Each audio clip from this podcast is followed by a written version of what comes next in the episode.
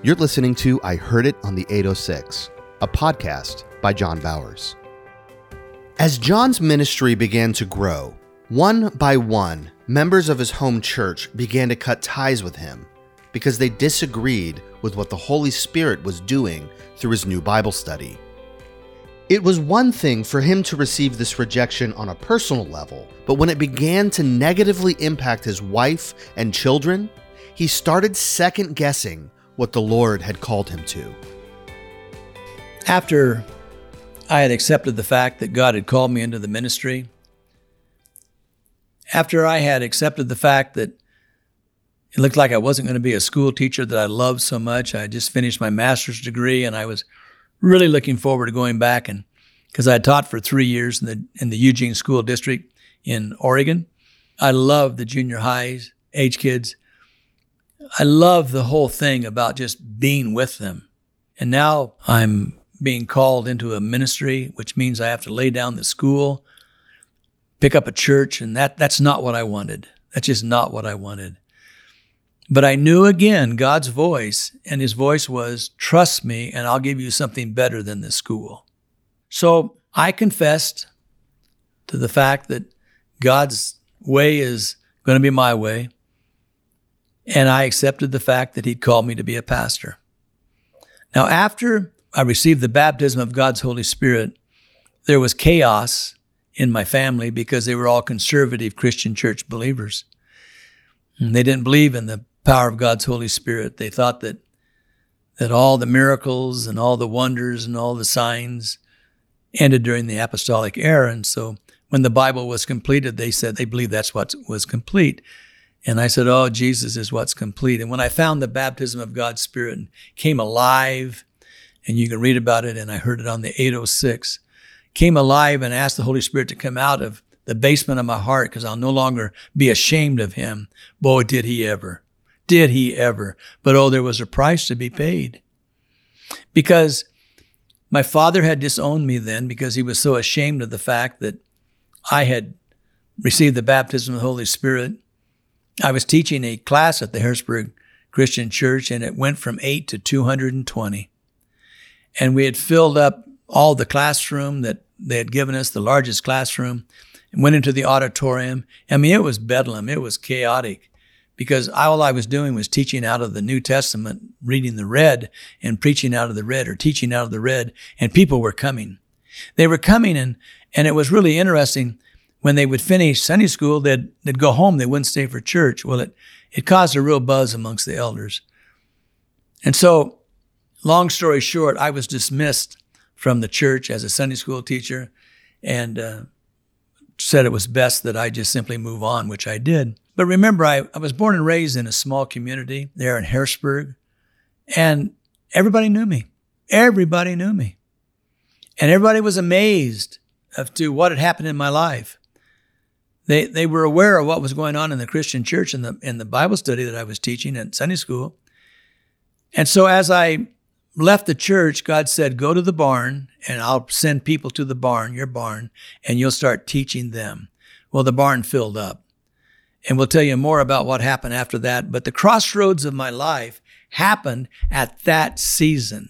We'd go to the Safeway store. My wife would go to the Safeway store with the kids, and we had two little ones at that time. And as she's going down the Safeway aisles, other Christian church people and other people in the community would see her and turn and go the other way. She could handle that. I'd come home and she would say, Well, I, I had this happen to me today and I, I had this happen to me today. And we had become more and more strangers in our own city. But the Bible study continued to grow. And it was growing from people from all the different communities. They were coming from Halsey and Shedd and Brownsville and some from Junction City and some from Eugene and Springfield, some as far away as Lebanon. I mean, we were drawing from a, a large radius of a populace. And so the, immediately the Bible study hit up to 40 and we were running out of room in the barn. And my wife was handling everything well until I got home one day and she was bent over the kitchen sink and was crying. And I walked in and I was hanging on by a thread because it was really difficult to be so disliked and so dishonored in your own community. And I walked in and I said, Honey, what's the matter? And she turned around and the sorrow on her face broke my heart. I said, What happened? She said, Well, your mom called and said, Lena Gay, it's one thing for you and John to take this route you're taking, but what about my grandkids? And that, that broke my wife. What about my grandkids? It was the devil's attack. It was the devil's scheme, scheme to get me to stop. And he knew the only way I'd stop and quit and throw in the towel if my wife would turn against me also, because she was my last support system. The people coming to the Bible study, they didn't know what was going on other than just receiving the Word of God.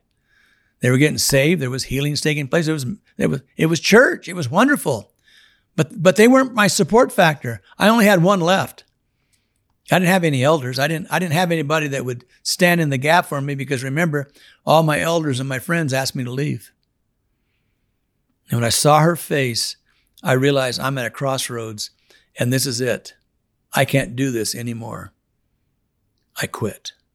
I'm going to support her. We're, we're going to do something, but I, I'm not going to do this. And I started weeping from the depths of my heart, from the belly of my soul, I started weeping. And I couldn't quit. And it scared Lena Gay. And she came around. I was, I'd plopped myself down at the coffee table. She came over and she grabbed both cheeks in her hands and she put her nose right up on my nose and she said, John Bowers, stop. I couldn't. She shook me, squeezed my cheeks again. I can still feel the nail prints going into my cheeks. She says, John Bowers, now you listen to me. And in my sobs, I listened intently, and she says, From now on, where you go, I'll go. What you say, I'll listen and I'll okay. I'll bless you because I know God's called you. Forgive me for doubting. I grabbed her, and the crossroads sign was vivid. Go with God. Don't resign. Don't quit now. Start the road. Start the journey that's going to lead you to miracles and nations. Start the road. Start traveling down the road of great success for God's kingdom. There'll be chuckles along the way. There'll be bumps. There'll be bruises. There'll be setbacks. But don't stop now. This is your first test.